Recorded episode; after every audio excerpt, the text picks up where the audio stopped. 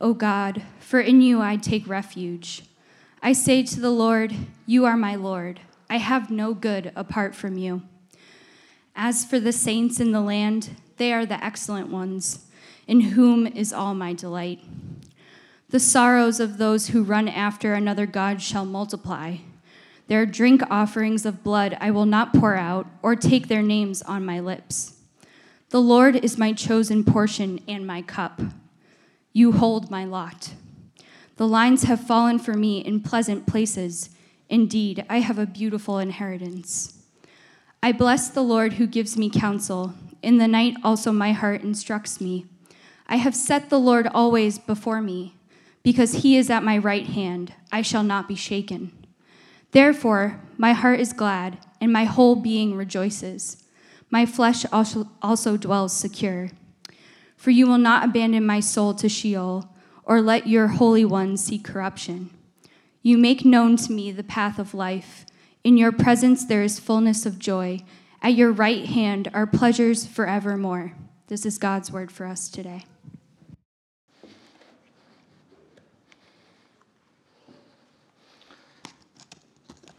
Good morning. My name is Carl Durnell. I'm a member here at Redemption.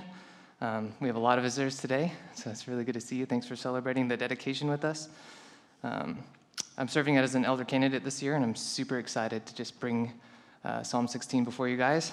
And I'm really pumped about this passage, so let's get started. But would you pray with me this morning? God, thank you so much for your word. Thanks so much for how encouraging it is and for how it reveals you. So, my prayer today, Lord, is that we would submit to the authority of your word, that we would recognize that it is you who is the source of all good. And if we want to preserve that good, we better be seeking your presence. So, in the name of Jesus, we pray. Amen. Well, have you ever had that moment in life that you wish could have lasted forever? I mean, I'm talking about those movie worthy moments where you're in the middle of experiencing something and you're already a little sad because your brain's like, uh, this has to end sometime. A moment that makes you think, ah, this is the good life.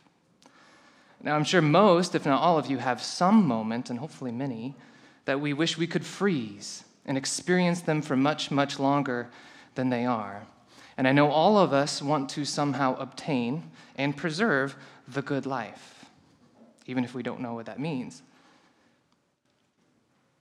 And this is our big question today how do we preserve the good life? And I think Psalm 16 is a biblical answer to that big question. In other words, the psalmist is explaining how he makes one of the greatest moments of his life, one of those moments that we wish could last forever, actually last forever.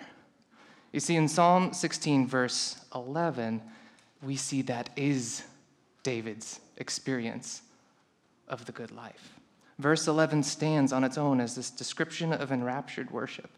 And when I read how deeply David believes God is the one secret to his life's direction, how God holds all the pleasures and joy that are possible to be experienced, it feels like I've intruded on a personal moment. It, feels like I've invaded David's privacy, if I'm honest, but it's amazing what he claims. God as the fullness of joy, God as the one who holds all the pleasures that exist forevermore. And it's this sense of amazement that I think David is purposefully trying to use. And I do think that this psalm is best understood if we have verse 11 echoing in our minds. For verse 11 and the good life that it describes is underpinning the claims of David throughout the whole thing. So, to see this today, we're going to move through the psalm in four parts. And we're going to see how Psalm 16 is the answer to our big question how do we preserve the good life? And before we get started in the text, I think a little bit of historical background would be helpful. Uh, the author of this specific psalm is David, and David's the second king of the nation of Israel. And it's going to be important for us today to remember that David was both celebrated and a famous king. So, our passage today is kind of like a seminar on how to live the good life given by a historical figure who honestly might have one of the best claims in an earthly, uh, worldly sense as to knowing what the good life really is. And the original audience, the people of Israel, would certainly be perking up their ears if King David were to address them, like he is here, and tell them how he keeps his good life going. And so, with this dynamic in mind, let's move to part one the king's request and reason.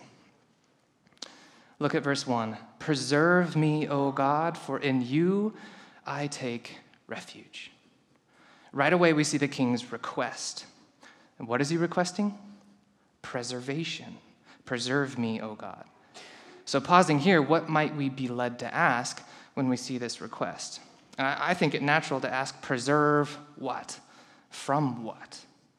Because the idea of preservation here is somewhat close to what we might think um, about our animal or our nature preserves. This idea of maintaining something assumed to be good at a certain level. It's the idea of keeping something good going even when it might be difficult to do so. Even more to the point, I think this idea of preservation assumes that were not any intervention to happen, the good thing to be preserved would almost certainly go away. So think of some of the nature preserves around us in Milwaukee. Were not these plots of land separated as specific entities meant to preserve the natural habitat and the plants and the animals, they would almost certainly get lost to the inexorable growth of a metropolitan area. So, in other words, David is really asking here that God keeps something going. Now, we also see David asking for God to be his refuge. And what does refuge mean? It means a place of safety, it means a place of protection. In the same way that you run inside during a thunderstorm, in the same way that you run downstairs away from the windows in the event of a tornado, which I've never experienced. Um, I come from Colorado, we have few tornadoes there. You take refuge in a place that actually can save you from that which you are seeking refuge from. So, taken together, we see two important things. One, David's asking God to keep something going, to preserve something. And two, David seeks God himself as a refuge to make that preservation happen. So the question we might ask next is what exactly is worth preserving? What is worth seeking refuge from? And that comes in verse 2. I say to the Lord, You are my Lord. I have no good apart from you. In verse 2, we see David's reason for his request for preservation. We see why he's seeking refuge, and his reason is this God is the source of all the good that David has ever known. And to lose God is to lose all good. Look at this incredible phrase again. Apart from you, David's talking to God, I have no good. It is the person of God and ostensibly proximity to that person, relationship with that person, that David desperately wants divine help to preserve. In other words, God, the person of God, the specific, identifiable, knowable God of the Bible, somehow is the mechanism by which God could attain, or David could attain any good whatsoever. And that is an astounding claim. To hammer it home, let's look at verse 11 for it is verse 11 that makes the reason for David's request all the more clear. You make known to me the path of life. In your presence there's fullness of joy. At your right hand are pleasures forevermore. So here we have three related ideas in rapid succession. So related in their intent, they don't even deserve their own sentences. And here's these three ideas all point to one admission, and we saw that admission in verse 2. Apart from God, there is no good. So, according to verse 11, to not have some access to this person of God would mean that one would not have any knowledge of the path of life. It would mean that one would not have fullness of joy, and one would not have pleasures forevermore. So, David's clear in Psalm 16, verse 2 and 11, that God Himself is the source of David's good, and that is what David is asking to be preserved. That is what David is ultimately fearing to lose God himself. So, in part one, we see both the king's request and the king's reason. The request is that God preserve the good life that he's given to David. And the reason is that were not this divine intervention to happen, David would lose his source of good. So the theme's already established of the psalm by this point. And so I, I think the next three parts are essentially developments of that theme. In other words, I think they're actually natural consequences of David's realizations in verse 2 and his good life that we see in verse 11. They're just working themselves out in his life. These consequences are seen in David's relationships, his estimation of his life circumstances, and in his unshakable confidence in God. So that leads us to part two the king's good relationships. So here we see a comparison between how David interacts with two different groups of people. And the first group highlighted are the saints in the land. These are the people who love God, those who faithfully follow God and obey God. They are those who, like David, see God as their source of good. So compare this to what we see in verse 4 the sorrows of those who run after another God shall multiply, and their drink offerings of blood I will not pour out or take their names on my lips. David's point in verse 4 is to contrast the delight and the completeness that he finds in the company of other people who faithfully worship God. he compares that with the lack of delight and the multiplying presence of sorrow that characterize the worship of other gods. You see, to David, the source of his good is found in God and running toward God. So to partake in idolatry is to do the very opposite. It's to run away from God. To do that would be running away from the good life. So David simply isn't interested in spending any time on any worship practice that will rob him of joy, as opposed to give him complete and full delight. Instead, he's going to stay at God's right hand with the other faithful saints and share all of his delight with them as they together experience pleasures forevermore. So, really, part two of our passage has dealt with this natural consequence of David's desire to preserve the good life. That's the natural consequence of how he goes about relationships. Which brings us to part three the king's chosen portion. We see in verse 5 a very bold declaration of David The Lord is my chosen portion and my cup. He continues into verse 6 to say that I have a beautiful inheritance. Now, remembering our background about who David is, one might think, okay, David, sure, uh, you have a beautiful inheritance. You're a king. You have power, you have influence, you have money, you name it. You see, one might be tempted to think that David's talking about something purely physical here, but is David here in Psalm 16 claiming that it's his king status or that it's the success of his conquests or his riches or anything inherently world king ish that would constitute his beautiful inheritance? No. It's deeper than that, it's more than that. So, here, once again, I'll draw your attention to verse 11. God Himself is the source of David's good life. In God's presence is joy. At His right hand are pleasures. So, of course, God is going to be David's chosen portion and his cup. David doesn't want anything else because he knows that anything else won't have the same good. It, it won't measure up, it won't preserve the good life. And he's saying that because he chooses God, because he pursues the presence of God, verse 11 affects everything in his life. That experience that he describes in that verse makes his inheritance, regardless of what it looks like in an earthly sense, good. The lines have fallen for him in pleasant places. Why? Because pleasing things, aka pleasures, are at God's right hand. And David has made God's right hand his chosen portion. And it's exactly because of David's definition of the good life, namely being with God, close to God, at God's right hand, that verses 7 and 8 are also true for him. Verses 7 and 8 are essentially consequences of David's good life found in God. And one consequence is that David receives counsel. He's instructed by God himself. David's word choice of in the night my heart instructs me suggests that even the subroutines of David's consciousness are being influenced for good by God.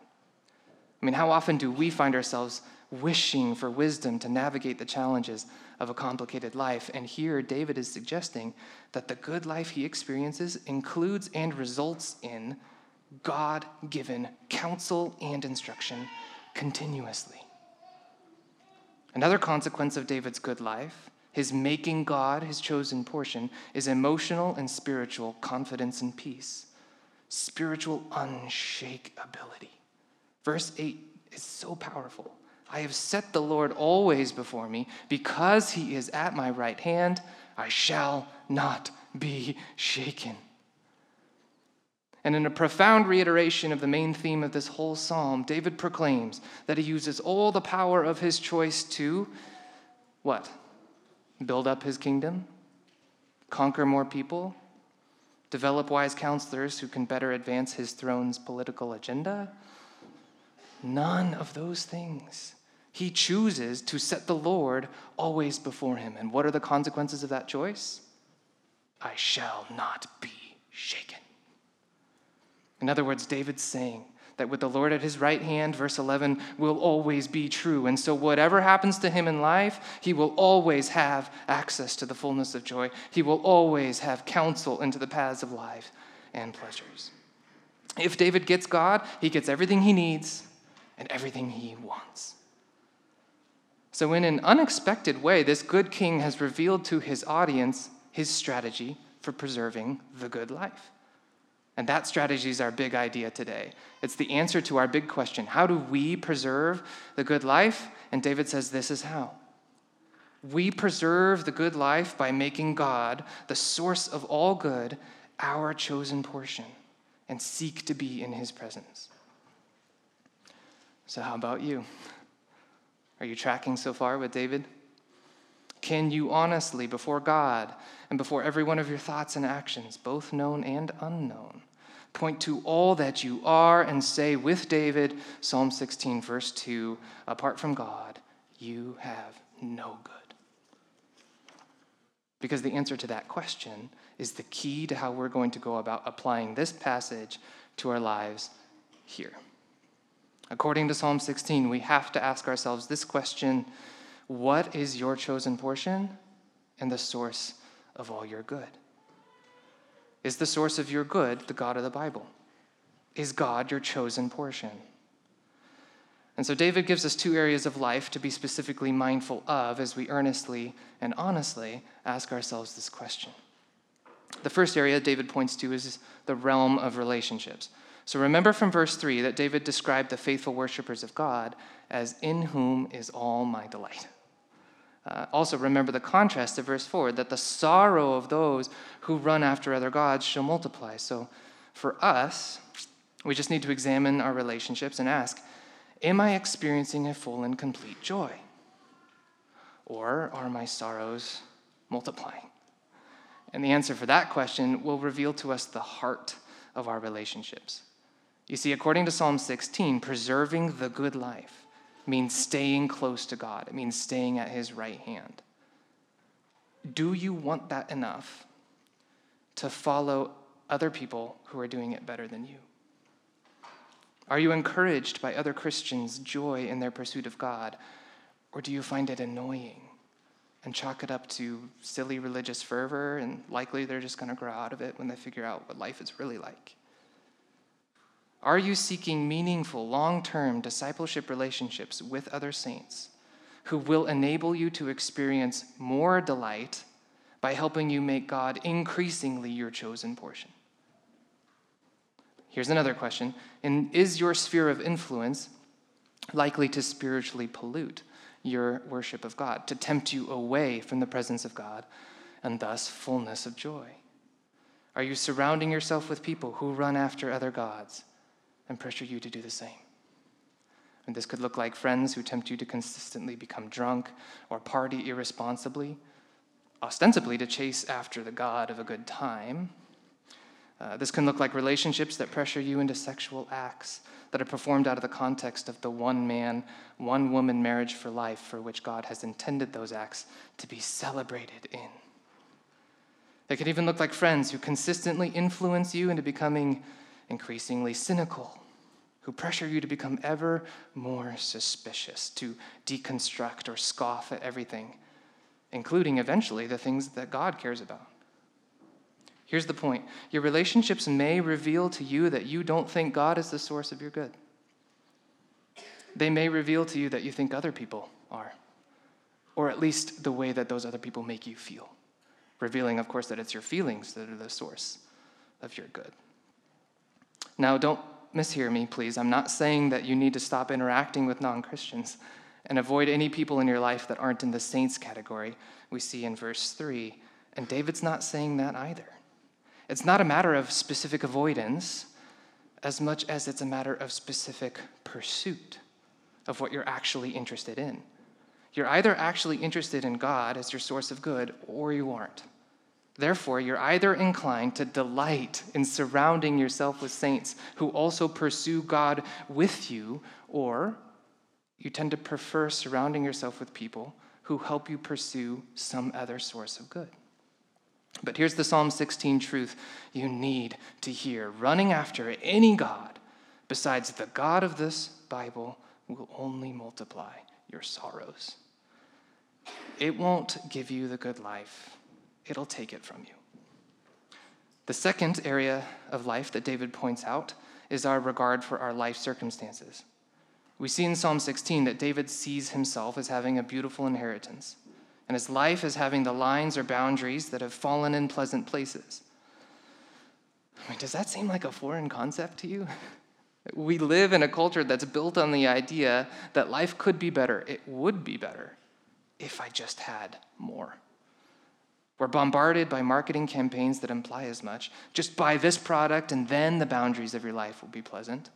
Just work hard and chase money so that you can buy this house in this neighborhood, because then you'll have a beautiful inheritance. So instead of looking to God and defining life as good because you have God, do you tend to get mad at God when you don't have the stuff you want? Because that reveals a heart that thinks you are the source of good and that you deserve good things, so God just better get with the program. That's not what David does in Psalm 16. If you lost your house, your car, your job, your spouse, your technology, your savings, your, your favorite version of this country that you want to live in, any one of these things that comprise your earthly inheritance, if you lost it all, would you still have good? Would it still be possible for you to say that because of God, you have a beautiful inheritance? Because that's what David is showing us in Psalm 16. So, David's used these two areas of life, relationships and life circumstances, to reveal his strategy for preserving good life. And the strategy hinges on whether we think God is the source of our good or not, whether we're running toward him or running after another God. The last area of life that David highlights is the area of eternal life. For there is one experience that every one of us is sure to have death. And should we, we should be asking ourselves whether or not death will separate us from the good life. So that brings us to part four the king's unshakable confidence. We see in verses 9 through 10 that David claims that not even death can separate him from God, his source of good. He claims that God will not abandon him to Sheol, which is the place of the dead. It's the idea that, understood by his audience, of the place where souls of the dead go. He also claims that God won't let him see corruption, which here is best understood as the idea of remaining forever in the grave, suffering the full effects of death, which include the body's decay and spiritual separation from God that death means. But instead of being hopeless in the face of death, David's whole being rejoices, and his flesh dwells secure. Even the prospect of death somehow doesn't shake him. And why would he say this? Why does it even matter for him?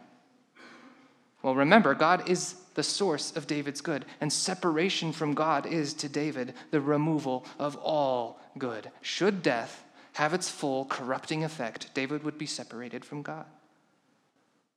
So, church, it's in these verses that we see the true extent of David's request for preservation. We see how much of a refuge David believes God to be. David's actually claiming that he believes God will reach down into death and alter its course for his good. David knows that God has to intervene to preserve his good life because death and corruption are David's destiny otherwise. So at this point, we could, as 21st century readers, shut off. We, we could see claims like this and just write David off as being an overly religious, deluded fool, because as it turns out, David did die. His body was buried, it decayed. Was David's faith in God futile? Was it misguided? Well, the whole of the biblical narrative would say no. And actually, this very question gets answered later in the Bible. In the book of Acts in the New Testament, on the day of Pentecost, the Apostle Peter gives what's often called the first Christian sermon. And I love the Bible for reasons just like this, because in this sermon, we see some pretty familiar text. So, Acts chapter 2, I'll start in verse 22. Men of Israel, hear these words Jesus of Nazareth, a man attested to you by God with mighty works and wonders and signs that God did through him in your midst, as you yourselves know. This Jesus, delivered up according to the definite plan and foreknowledge of God, you crucified and killed by the hands of lawless men. God raised him up, loosing the pangs of death, because it was not possible for him to be held by it. For David says concerning him, and then he quotes Psalm 16. It's so incredible. So, moving to verse 29 Brothers, I may say to you with confidence about the patriarch David that he both died and was buried. His tomb is with us to this day. Being therefore a prophet, and knowing that God had sworn with an oath to him that he would set one of his descendants on the throne, he foresaw and spoke about the resurrection of the Christ, that he was not abandoned to Hades, nor did his flesh see corruption. This Jesus God raised up, and of that we're all witnesses. So, being therefore exalted at the right hand of God, having received from the Father the promise of the Holy Spirit, he's poured out this that you yourselves are seeing and hearing. Peter quotes Psalm 16 to make this point. David's confidence that God would preserve his good life, somehow even through death, was not a confidence tied to this earthly life. The confidence instead was in a powerful God who always keeps his promises. And it was in a future reality where death was defeated. And so we, even now, in 2021, so much later than the life of David, can have the same incredible level of confidence because of the resurrection of Jesus. So, therefore, for us today in 2021 Wauwatosa, we have to recognize that it is Jesus who secures our access to God's right hand, that place where pleasures are forevermore, that place where there's fullness of joy. We have to make the connection that to reject Jesus is to reject the pleasures at God's right hand, for Jesus is the one at God's right hand. And it is through relationship with Jesus that we're also welcomed into the presence of God as fellow children. In other words, to reject Jesus is to reject the good life, for it is to reject God. However, for you today, should you be trusting in Jesus Christ as the Son of God who perfectly secures, secures for you access to God's presence through the removal of your idolatry, through the removal of your sin, simply choose to make God your chosen portion. Choose to let the delight of Psalm 16, verse 11, permeate everything. For Jesus has given you access to the right hand of God. Jesus has preserved the good life for you. So, in conclusion, church, we preserve the ultimate good of eternal life through relationship with Jesus who is eternally at the right hand of God the Father and who brings us there with him. Let's pray. Thanks, God, so much for your word. It is incredible to see the truths of your goodness throughout your entire scriptures. Very, very thankful for Psalm 16 in particular today, how it has helped remind us that you are definitely all we need for the good life. I just pray that you would help us understand more and more the ways that we're choosing to follow after other sources of good and help us to repent. Instead, help us to turn and choose to pursue you, the true source of all good. So, Lord, we're thankful for this time together. We're thankful for the celebration of life that we've had today.